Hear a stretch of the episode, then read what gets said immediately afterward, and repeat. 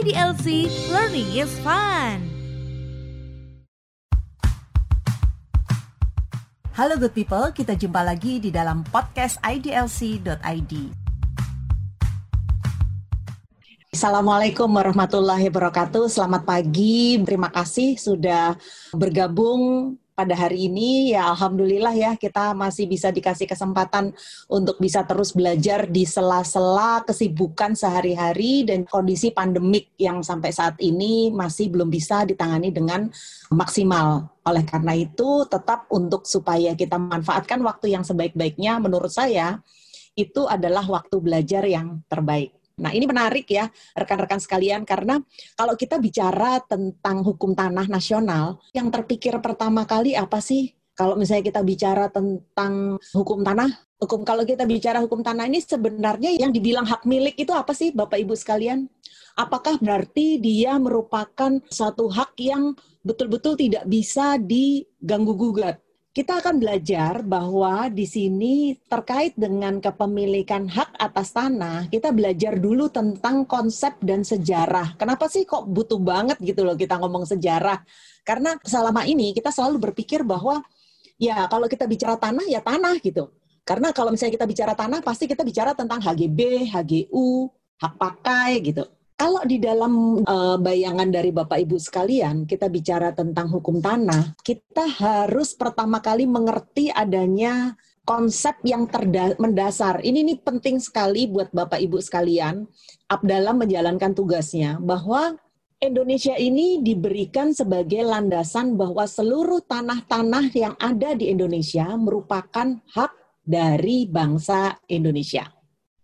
Nah, hak bangsa Indonesia ini berarti bahwa bumi, air, dan kekayaan alam yang terkandung di dalamnya merupakan hak dari bangsa Indonesia. Ini menarik karena dengan adanya berbagai peraturan yang terbaru berusaha untuk mendesak adanya hak bangsa Indonesia ini. Mendesak supaya kenapa sih kok cuma orang Indonesia yang bisa punya tanah di Indonesia? Pertanyaannya kan begitu.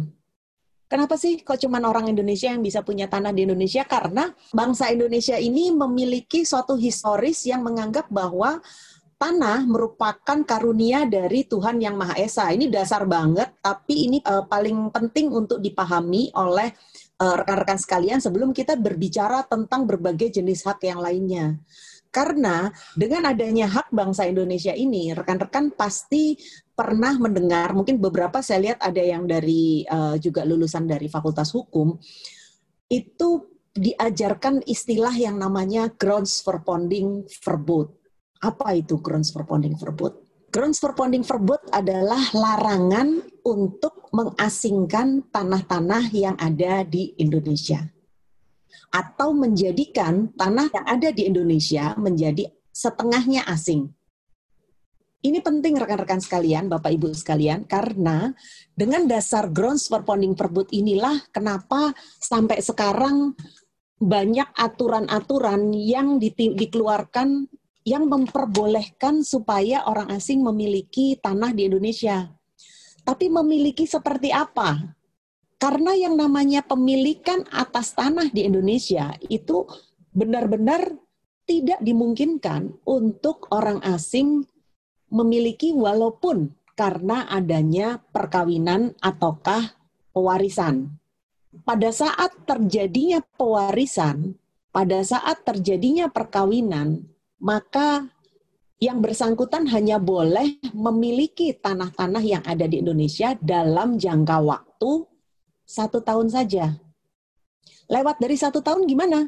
Lewat dari satu tahun dia harus melepaskan kepada orang lain yang memiliki yang me, yang merupakan subjek atas hak atas tanah dimaksud.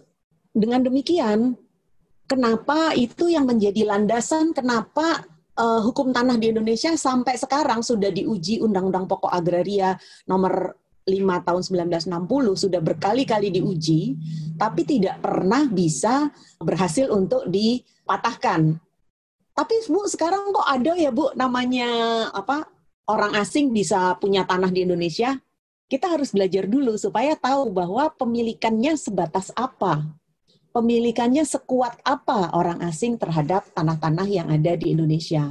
Ini sudah diuji berkali-kali, tetap tidak bisa uh, dipatahkan. Termasuk sempat di dalam Undang-Undang Cipta Kerja pun akhirnya disampaikan bahwa terkait kepemilikan untuk apartemen di mana konsep yang paling semula merupakan kepemilikan yang terkuat, terpenuh, dan merupakan satu kesatuan dengan tanah bersama, itu akhirnya diambil konsep pemisahan secara horizontal.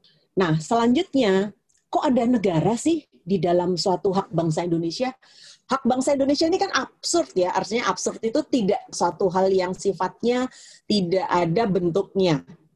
Nah, di sinilah masuk peranan negara sebagai organisasi kekuasaan untuk uh, menguasai, mendistribusikan, dan kemudian mengatur peruntukan dan pemilikan terhadap tanah-tanah yang ada di Indonesia. Ini merupakan suatu dasar di mana pada zaman dahulu ada istilahnya domain verklaring. Domain verklaring itu dikenal juga sebagai agraris ber, uh, besluit atau agraris besluit sesuai dengan Statsblad 1870 nomor 118 di mana dinyatakan bahwa dengan tidak mengurangi ketentuan dari agraris wet tetap dipertahankan azas bahwa semua tanah yang pihak lain tidak dapat membuktikan hak atau agendomnya merupakan domain atau milik negara. Nah, ini penting juga Bapak Ibu sekalian terkait dengan adanya domain verklaring inilah yang dijadikan sebagai dasar bagi negara untuk mengatur tentang tanah-tanah yang ada di Indonesia. Karena apa? Semisal tidak ada yang namanya domain verklaring, dengan adanya suatu konversi hak atas tanah di tanggal 24 September 1960, itu mengakibatkan akan ada nih hutan di tengah Jalan Jenderal Sudirman. Akan ada hutan di tengah eh, Legend Suprapto yang nggak bisa diapa-apain.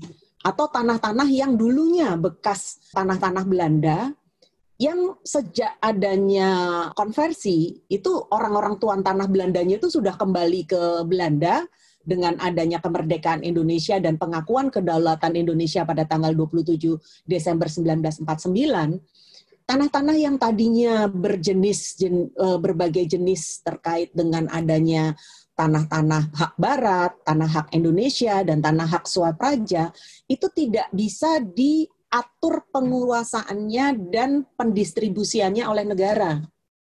Jadi inilah yang menjadi dasar kenapa yang namanya hak guna bangunan itu sebenarnya hak apa sih?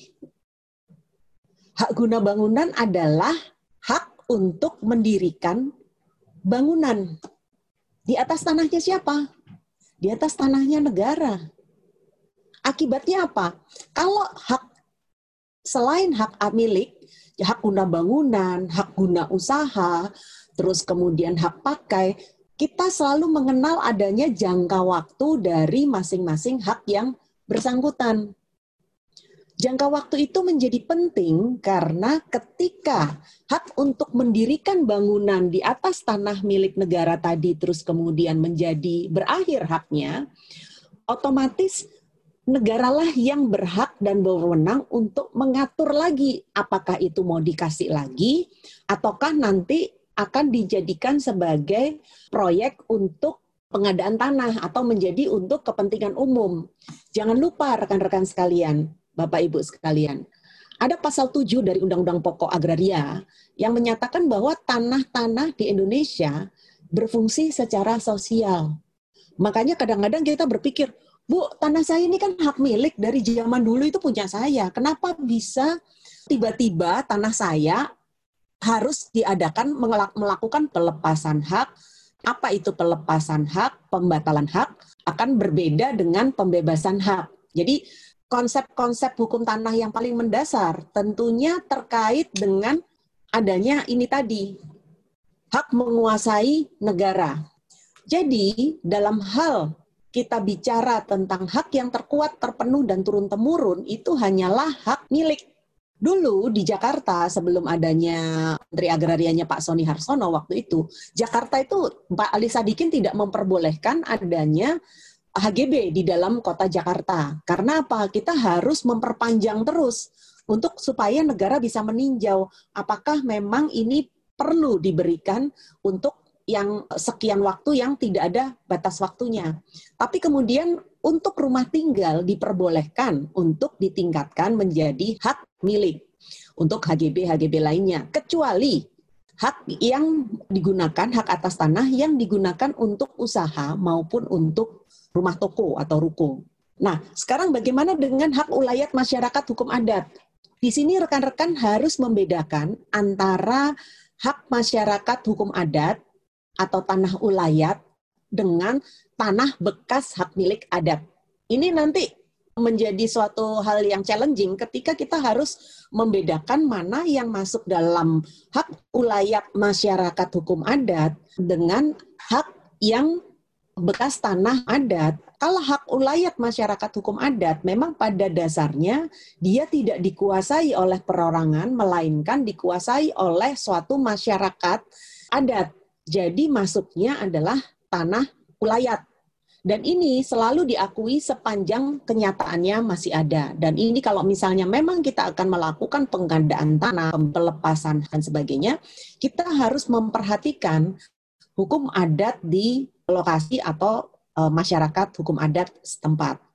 Barulah timbul yang namanya hak individual perdata. Inilah negara memberikan kepada masing-masing individu untuk dapat menguasai, mengusahakan, dan mengatur tentang peruntukan subjek hak atas tanah, maka ini akan ada dua subjek yang besar, yaitu orang dan badan hukum. Nanti kita akan bertanya lagi, Bu, kalau CV bagaimana? Dia badan hukum atau bukan? Nah, di sini kita harus lihat lagi mana masuk kriteria badan hukum, mana yang termasukkan badan hukum. Badan hukum itu seperti apa sih? Ciri-cirinya badan hukum itu punya anggaran dasar yang ada pengesahannya dari kementerian yang berwenang dan diumumkan di dalam berita negara satu tidak dimiliki oleh bentuk usaha seperti CV atau kafirma, adanya pemisahan kekayaan. Jadi bagi badan hukum bisa bertindak sebagai sebuah subjek hukum. Nah, nantinya di sini kalau untuk orang dibagi antara sebetulnya warga Indonesia, negara Indonesia atau bukan. Karena kalau kita bicara tentang dasar hukum tanah, pada saat terjadinya konversi nasionalisasi. Jadi tadinya itu ada berbagai jenis hukum tanah yang ada di Indonesia. Baik itu tanah adat atau hak Indonesia, ada tanah barat, ada tanah bekas suap raja. Itu jenis-jenisnya itu tidak ada keseragaman. Sampai akhirnya di tanggal 24 September 1960 dilakukan nasionalisasi terhadap seluruh hak atas tanah yang ada di Indonesia untuk tanah-tanah yang dikonversi dari hak barat diberikan waktu selama 20 tahun atau sepanjang sisa jangka waktu dari hak yang ada. Nah, di sini kalau kita bicara tentang subjek pemilikan hak atas tanah di Indonesia, kalau kita bicara tentang WNI, dia harus WNI yang tunggal. Kok ada sih Bu WNI yang tidak tunggal?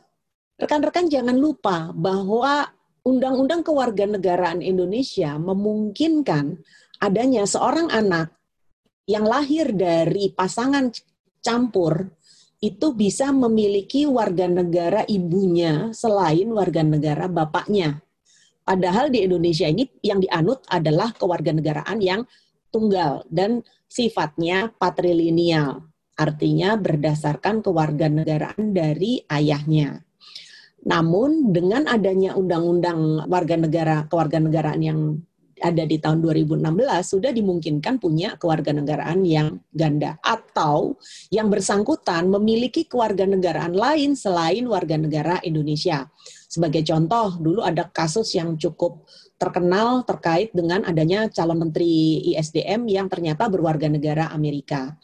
Padahal pada saat dia mengucapkan janji kepada uh, warga negara sebagai warga negara dari negara lain, dia otomatis kehilangan kewarganegaraan di Indonesia.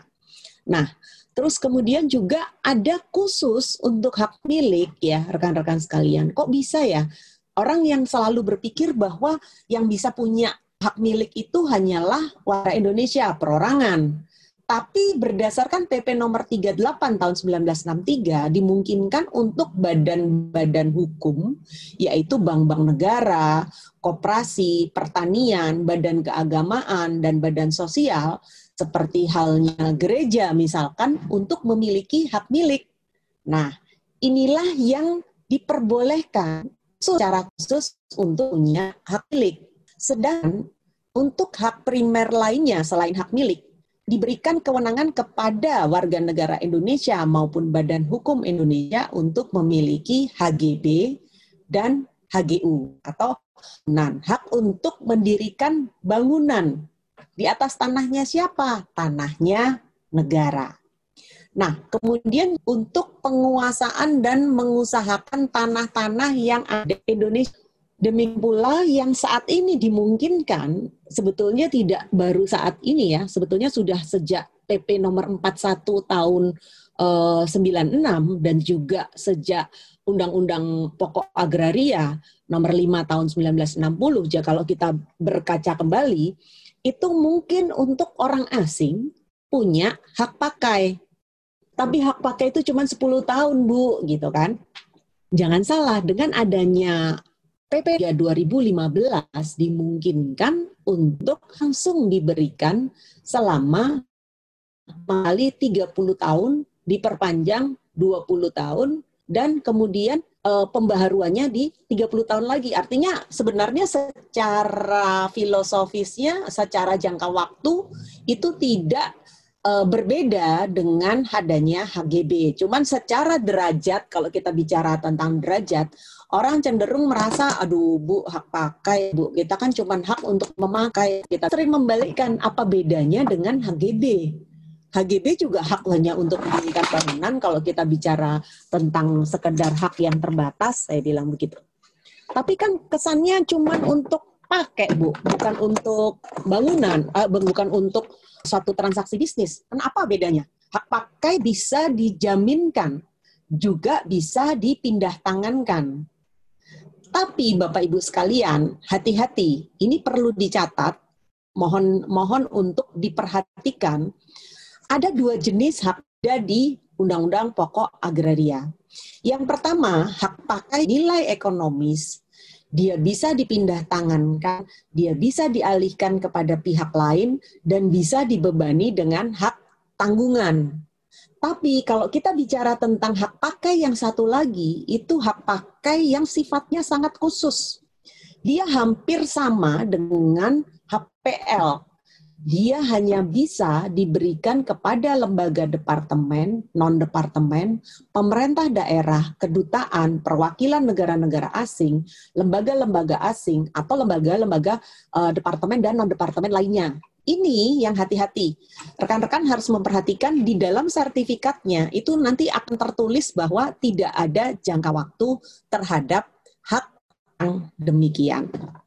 Hak pakai yang demikian ini tidak dialihkan dan dipindah tangankan begitu saja. Tapi dia harus melalui metode pelepasan hak dulu kepada negara, baru bisa dimohonkan dengan hak khusus. Kalau dijual belikan langsung bagaimana hak pakai yang demikian yang tidak ada jangka waktunya? Itu masuk dalam kategori penggelapan tanah-tanah pemerintah.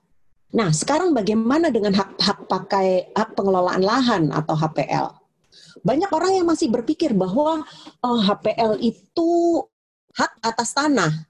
Padahal HPL itu bahasanya almarhum Prof. Budi Harsono itu merupakan bahan dari hak menguasai negara. Maksudnya gimana, Bu? Bagian dari hak menguasai negara adalah kepada instansi pemerintah mengatur pengelolaan dan penguasaan terhadap tanah tersebut.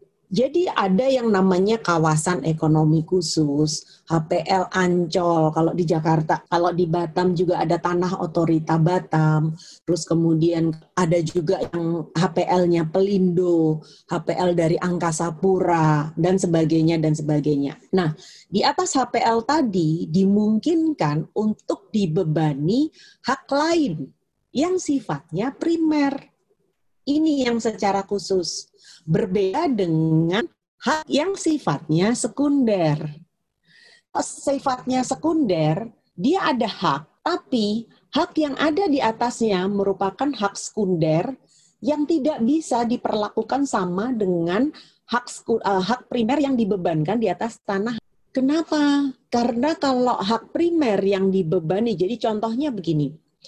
Ada seseorang, ada Pak Amir contohnya, dia punya tanah, dia punya tanah HGB.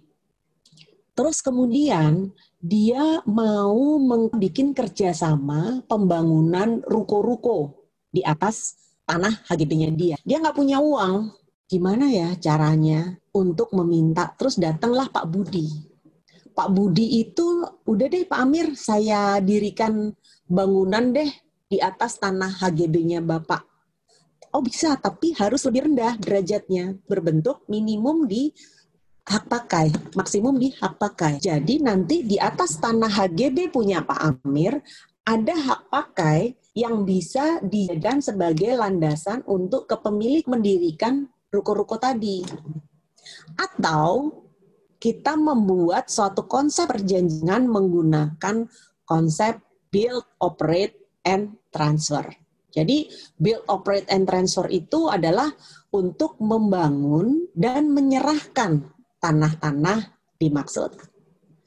Ini menarik ya kalau kita mempelajari tentang sejarah hak atas tanah, karena nanti di dalam prakteknya Bapak Ibu berhadapan dengan sisa-sisa tanah-tanah yang belum dikonversi menjadi suatu jenis hak atas tanah. Sebagai contoh, saya punya lahan, kenapa bisa ya satu tanah itu punya beberapa penguasaan? Sebagai contoh begini, saya punya tanah dan saya pegang girik aslinya. Saya minta Bu Marini untuk menggarap sawah saya, tanah saya. Marini bilang, oh iya, oh baik Bu Rima, saya akan garap tanah tersebut. Nah, Bu Marini langsung tanah tersebut dalam jangka waktu yang sudah disepakati. Taruhlah 10 tahun. Saya sebagai pemilik girik, pemegang girik asli, Bu Marini sebagai penggarap. Nah, sekarang saya minta sama Pak I, eh, terus Pak Iwan bilang Bu Irma, itu kan yang digarap sama Bu Marini itu cuman ada sebagian aja. Yang tanahnya Bu Irma kan ada 10 ribu, yang digarap sama Bu Marini kan cuman 7 ribu aja. Yang 2 ribu saya sewa ya Bu, gitu kan. Saya sewa ya, kata Pak Iwan begitu. Oke, silahkan disewa saja. Jadi Pak Iwan menyewa, Bu Marini menggarap, saya pemilik di atas tanah sudah ada berapa? Tiga pihak. Nah, sudah ada tiga pihak nih. Terus kemudian datang nih dari kantor pajak. Pada saat datang data, kan namanya saya tanah tanah girik itu juga istilahnya selama ini nggak pernah ada pajaknya gitu kan. Nah, terus kemudian pas datang Bu Marini keturunannya Bu Marina tadi. Pada saat keturunan Bu Marini itu ditanya sama tukang pajak, orang pajak, e, maaf Pak, ini tanahnya siapa ya? Dari zaman dulu itu tanahnya ibu saya, namanya Marini, gitu kan, yang menggarap tanah tadi, gitu kan. Padahal saya nih sebagai pemilik itu nggak pernah ditanyain. Tapi waktu di lapangan, di cross check, saya pemilik itu ada di kota yang berbeda misalnya. Tapi yang ada di situ cuman Bu Marini dan keturunannya misalkan. Terus giliran di daerah yang di rumahnya Pak Ikhwan didatengin, itu ditanya, ini siapa ya, punya siapa ya? Selama ini sih rumahnya ditempatin sama bapak saya, namanya Pak Ikhwan, gitu kan. Terbit lagi nih PBB atas nama Pak Ikhwan. Terus kemudian ada proyek pemerintah. Daerah situ masuk dalam kawasan yang ada izin lokasinya. Langsung dibikinkan sertifikat atas nama perusahaan tadi Padahal di atasnya, di dalam tanah itu masih ada Bu Marini, Mas Klok keturunannya, ada ada uh, Pak saya dan ke, Pak Ikhwan dan keturunannya. Terus dijadiin sertifikat, dijaminin kan sama bank. Pada saat dijamin tiba-tiba dia macet perusahaannya, disitalah sama bank, teriak baru, saya nggak pernah bikin sertifikat ini, gitu kan? Ya, tapi juga bisa terus si uh, saya apalagi giriknya nggak pernah saya pindah-pindahkan sama siapa siapa siapa Nah, ini yang menjadi suatu alasan, ilustrasi inilah yang menjadi satu alasan dalam satu lahan bisa dikuasai dan dimiliki oleh berbagai berbagai uh, pihak. Jadi Bapak Ibu sekalian, inilah kadang-kadang saya sebagai notaris beberapa kali juga menghadapi sertifikat itu sudah ada atas nama Pak Amir misalnya. Tapi asli giriknya itu masih dipegang sama si punya girik. Kok bisa? Saya itu nggak pernah loh Bu ngalih-ngalihin uh, lahan. Nah, karena apa? Ternyata dasarnya adalah verponding. Apa sih? Dia merupakan tanah garapan. Terus dasarnya juga ternyata girik itu ada juga asli giriknya. Dan saya pernah mengalami dasarnya instansi untung antar instansi ya. Instansi A dengan instansi B, si instansi A ini menyewa dari instansi B. Tapi tiba-tiba terbit sertifikat atas nama si penyewa. Si instansi yang awal yang memiliki tanah kehilangan hak atas tanahnya. Karena tiba-tiba bisa terbit sertifikat atas nama si penyewa. Inilah yang dicoba untuk diatur jangan sampai terjadi suatu tumpang tindih dengan proses digitalisasi di bidang pertanahan begitu Bapak Ibu sekalian. Di sini saya coba jelaskan juga terkait dengan hukum tanah nasional tadi masih dilanjutkan. Jadi sebenarnya kalau kita bicara tentang hak eigendom, eigendom perponding, hak opstal, hak erfa, hak vroegebruik, hak buklen, koninklijk besluit, Terus Verdedal, kalau besluit itu lebih kepada aturan tentang agraris besluit. Terus Verdedal, Verdedal itu juga tanah garapan. Ini di daerah Jakarta Timur juga masih ada beberapa tanah-tanah Verdedal. Terus tanah Verponding. Sedangkan hak Indonesia itu hak erfpak yang alti durende, hak agraris pendogolan yang tetap dan tidak tetap, dan masih terdapat bahkan di wilayah-wilayah mungkin bisa dibilang tanah Kesultanan Yogyakarta yang terluas dari semua jenis tanah bekas suap raja atau tanah-tanah hak yang lama lama. Juga ada ketitir, ketinta, titir. Terus kemudian grand control, hak grand dari maskapai, hak konsesi dan sewa perumahan perkebunan besar. Inilah yang semuanya seharusnya kalau kita bicara tentang domain verklag itu merupakan untuk menjadikan tanah yang tidak ada pemiliknya dan tidak bisa dibuktikan haknya menjadi domain atau hak dari negara. Sempat pada waktu kita bicara tentang reforma agraria, sempat ramai juga waktu itu. Kok bisa sih yang namanya uh, mengembalikan tentang adanya kadang-kadang kan kalau di di media kan sedikit digoreng kembalikan menjadi uh, hak menguasai negara. Negara kenapa menjadi memiliki peran yang paling kuat? Masalahnya sekarang kalau tanah-tanah dibayangkan tidak ada sama sekali pembuktiannya, tidak ada sama sekali juga uh, apa pemiliknya. Kita juga harus tahu bahwa terhadap tanah-tanah yang demikian ini harus diapain gitu kan? Padahal kita kembali lagi kepada konsep pasal 7 di dalam Undang-Undang Pokok Agraria, memungkinkan adanya yang namanya tanah itu berfungsi sosial. Karena bagaimanapun, mau tidak mau, suka atau tidak suka, kondisinya adalah tanahnya terbatas, orangnya tambah banyak, kan begitu. Sedangkan kalau itu tidak dimanfaatkan secara maksimal, tentunya akan berakibat kepada adanya tanah-tanah yang telantar. Apa?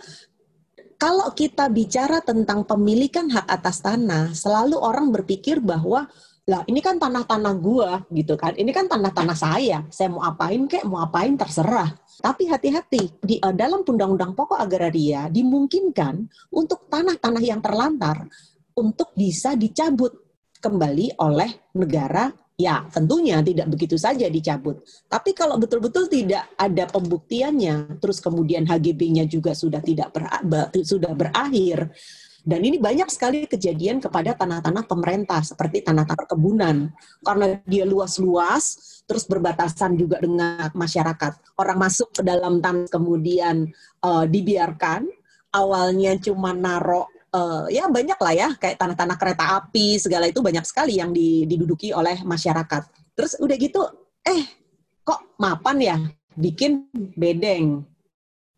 Eh mapan ya kok nggak pernah diusir ya, bikinlah tembok, bayar PBB. Nah kalau HGB-nya yang bersangkutan itu berakhir, tanahnya itu sebetulnya menjadi tanahnya siapa sih? Balik lagi kepada tanah negara. Makanya nanti eh, rekan saya Mbak Glena akan menjelaskan pengalihan terhadap tanah-tanah yang sudah berakhir hak jangka waktu haknya. Itu nggak bisa dialihkan begitu saja dengan jual beli. Karena haknya sudah nggak ada, hak atas tanahnya sudah nggak ada. Makanya kenapa rekan-rekan sekalian harus bisa membedakan hak atas tanah yang masih hidup, masih berlaku dengan hak atas tanah yang sudah berakhir jangka waktu haknya. Saya akan memberikan contoh-contoh uh, surat supaya bisa ada gambaran bagi Bapak Ibu sekalian. Nih, rekan-rekan sekalian mungkin bisa melihat uh, jenis sertifikat ini yang surat-surat Verdedal. Ini surat zaman dulu dan ini masih bisa diajukan untuk uh, pensertifikatannya.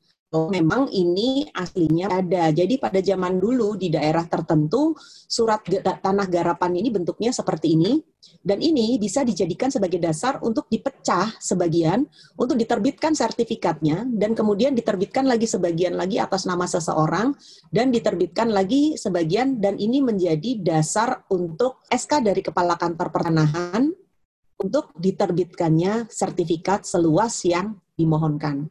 Nah, ini salah satu contoh berkas untuk tanah Verdedal atau tanah garapan. Saya juga akan sharing tentang jenis-jenis hak atas tanah yang banyak sekali di dalam praktek. Saya akan mulai dari sertifikat hijau yang ada di Surabaya. Jadi kalau kita bicara tentang sertifikat hijau itu kan paling banyak ya, saya lihat di dalam beberapa pertanyaan juga menyebut tentang sertifikat hijau atau surat hijau. Kadang-kadang ada juga yang nyebutin kolor hijau gitu kan. Jadi historisnya dia itu sebenarnya merupakan tanah bekas swapraja yang dijadikan sebagai lahan rumah untuk karyawan di zaman Belanda. Tapi seiring waktu pemilik tanah uh, jadi tidak jelas ya. Namanya seperti yang tadi tanah-tanah konversi ya. Tanah-tanah konversi itu pada dasarnya itu awalnya dia tidak jelas yang memiliki siapa. Bahkan saya uh, kebetulan saya juga ada banyak uh, kawan di Belanda ya terkait dengan adanya uh, penelusuran sejarah uh, Indonesia. Itu ada suatu isu yang menyatakan bahwa nanti katanya tanah tan orang-orang tuh bekas jadi keturunan dari tuan tanah zaman Belanda itu di paling banyak banget itu di daerah uh, Senayan, daerah Senayan, terus daerah yang uh, Sudirman itu banyak tanah yang luas-luas punyanya tuan tanah Belanda pada zaman dulu. Ini ini gosip, tapi mungkin kita harus berhati-hati karena pemilik tanah tuan tanah pada zaman dulu itu mungkin dia akan gosipnya dia akan mulai nginget-nginget nih kakek saya dulu punya nih tanah di sini gitu kan. Nah inilah yang uh, harus kita jaga sebagai bangsa Indonesia. Nah karena dia statusnya HPL kembali lagi kepada sertifikat hijau, dia dikenakan biaya sewa. Nah bukti sewa inilah, nah karena kan harus perhatikan kembali kepada konsep hak yang sifatnya derivatif Hak sewa itu hanyalah hak untuk menyewa, dia bukan hak atas tanah ya. Dia hanya menyewa tanah tersebut dan dapat surat keterangan dengan sampul warna hijau. Inilah yang disebut sebagai sertifikat hijau dan dikenal sebagai tanah surat hijau. Itu ada sekitar 23 kecamatan. Si sertifikat hijau ini akhirnya bisa diperpanjang dan dibagi, dia masih jadi untuk menggunakan memperoleh penggunaan lahan dia harus punya yang namanya izin penggunaan tanah atau IPT yang terbagi atas IPT jangka panjang yang berlaku 20 tahun, ada IPT berlaku 5 tahun dan IPK jangka pendek yang berlaku selama 2 tahun. Nah, ini juga menarik ketika uh, Bapak Ibu sekalian juga tahu kalau di Jakarta itu ada tanahnya angkatan laut ya, Bapak Ibu sekalian yang ada di uh, Kelapa Gading juga ada hak pakai atas Nasional Republik Indonesia atau TNI AL, uh, Angkatan Laut uh, Angkatan Laut. Nah, di situ di atasnya ada izin kepada masing dari TNI AL untuk menempati dan menggunakan tanah yang ada di atas tanah milik dari TNI AL. Nah, itu bukan merupakan kepemilikan walaupun sudah menguasai sekian puluh tahun dan sampai tahun jebot bahasa bahasa kasarnya itu tol jebot itu nggak akan bisa dijadikan atau diajukan pengakuan haknya. Berbeda dengan kalau dia tanah bebas dikuasai selama lebih dari 20 tahun seperti halnya diatur dalam pasal 24 PP nomor 24 tahun 97 tentang pendaftaran tanah. Kalau 20 tahun berturut-turut dia menguasai dan tidak ada yang pernah klaim, otomatis dia bisa ditingkatkan dengan disertifikatkan dengan melakukan mekanisme pengakuan hak. Nah, ini bedanya. Juga kalau untuk surat surat ijo itu dia bisa ditingkatkan tapi dahulu harus ada izin dari Pemkot Surabaya.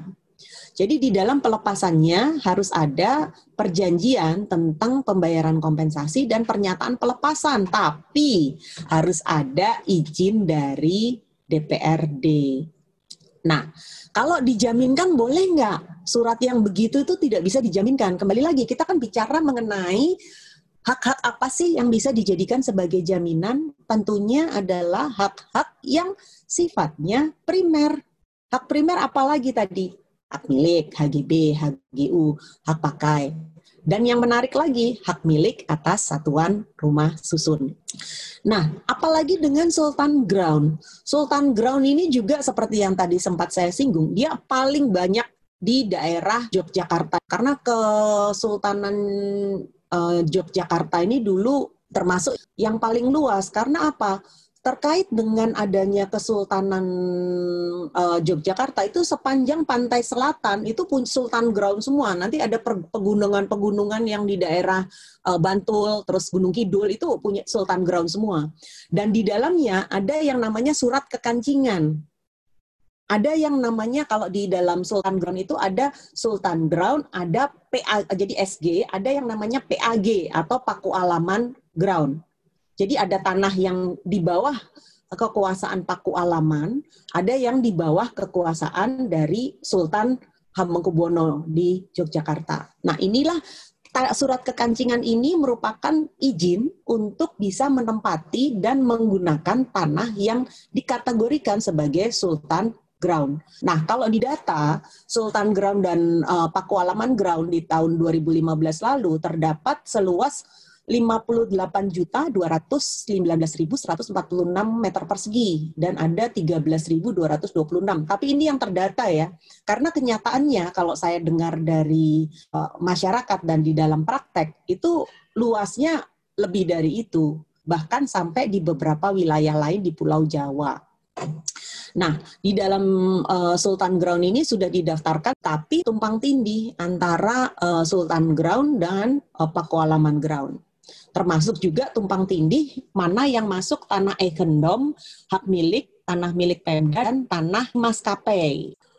Nah, ada lagi yang namanya tanah deli maskapai. Uh, itu juga adanya bekas dari perkebunan atau Netherlands handle maskapai atau suatu uh, suatu kamar dagang ataukah suatu perusahaan yang memang dia mengatur tentang tembakau dan itu ada di daerah Medan dan Sumatera Utara.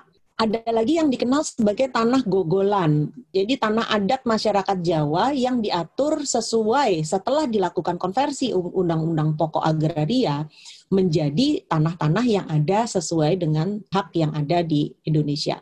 Jadi ada gogolan tetap yang di, yang dikonversi gogolan yang tidak tetap yang dikonversi menjadi hak pakai. Jadi Bapak Ibu sekalian, ketika kita bicara tentang tanah-tanah dengan adanya hukum tanah di Indonesia, jenis-jenis tanah seperti ini ada tanah kikitir atau ketitir juga di daerah Surabaya. Terus eh, dilakukan semuanya konversi sesuai dengan uh, peraturan Menteri Dalam Negeri tahun 1970 bahwa tidak ada ketentuan pembatasan jangka waktu konversinya. Jadi sampai saat ini masih tetap kalau suatu saat nih Bapak Ibu sekalian um, beranggapan, maksudnya menemukan suatu tanah adat yang belum dilakukan konversi, bisa dilakukan konversinya. Walaupun kalau kita bicara tentang Undang-Undang Pokok Agraria yang bicara tentang pasal konversi, diberikan jangka waktu 20 tahun untuk melakukan konversi tersebut ini di sini juga ada beberapa putusan dari Mahkamah Republik Indonesia tentang kaidah hukum terkait dengan tanah-tanah letter C ini nanti akan dibagikan. Nah, satu hal saya harus menjelaskan tentang sertifikat hak milik atas satuan rumah susun. Ini penting sebab untuk dipahami karena terkait dengan sertifikat hak milik atas satuan rumah susun ini ada perubahan di dalam Undang-Undang Cipta Kerja. Jadi kalau kita bicara tentang uh, hak milik atas satuan rumah susun, dia merupakan suatu hak yang sifatnya khusus gitu Bapak Ibu sekalian.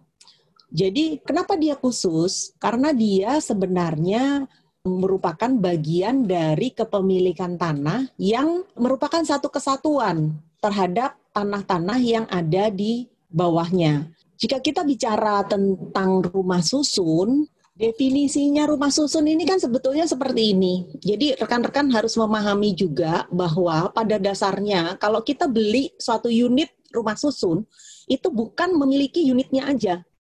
Tapi kita juga memiliki terhadap bagian atas benda bersama.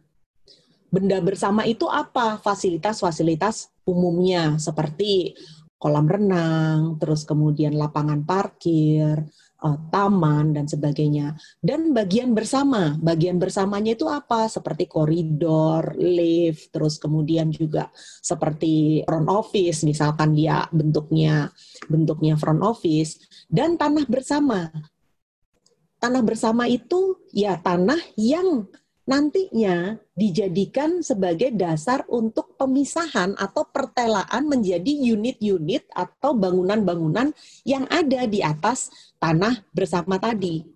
Makanya kenapa pembeli dari unit-unit uh, apartemen atau rumah susun tadi, kalau kita bicara tentang undang-undang rumah susun, itu menjadi suatu bagian yang tidak terpisahkan subjeknya dengan tanahnya. Artinya apa? Kalau orang asing itu bisanya punya apa sih?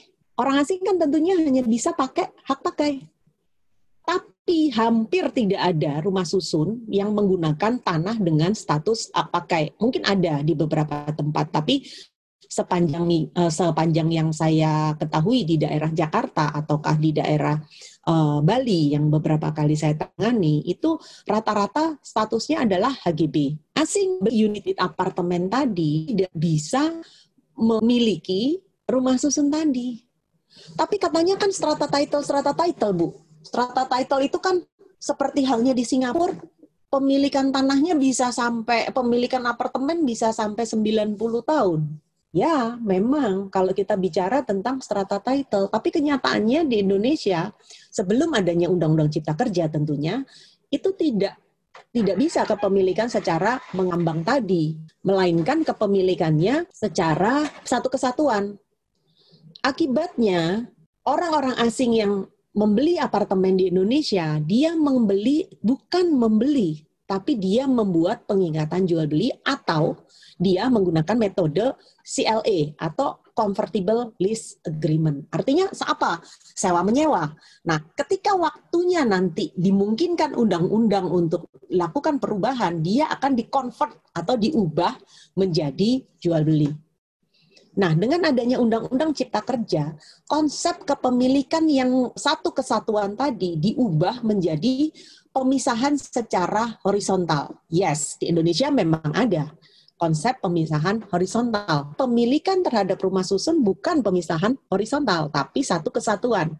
Namun, ini yang perlu diketahui yang berubah bagi apa nambangannya dengan adanya konsep strata title yang mulai diterapkan di dalam hukum tanah di Indonesia yang mengikuti konsep common law. Indonesia seperti yang Bapak Ibu ketahui, konsepnya adalah civil law.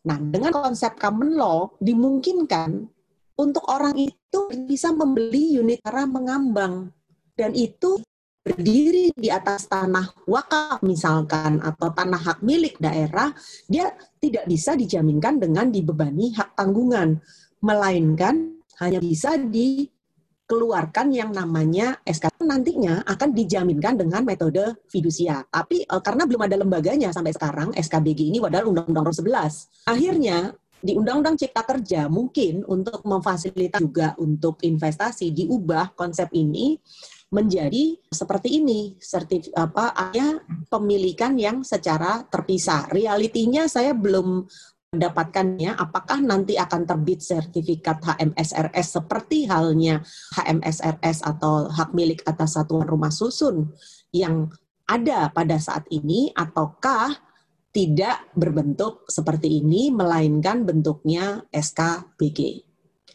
Sementara penjelasan dari saya mungkin bisa dilanjutkan oleh Ibu Glena. Terima kasih Bu Irma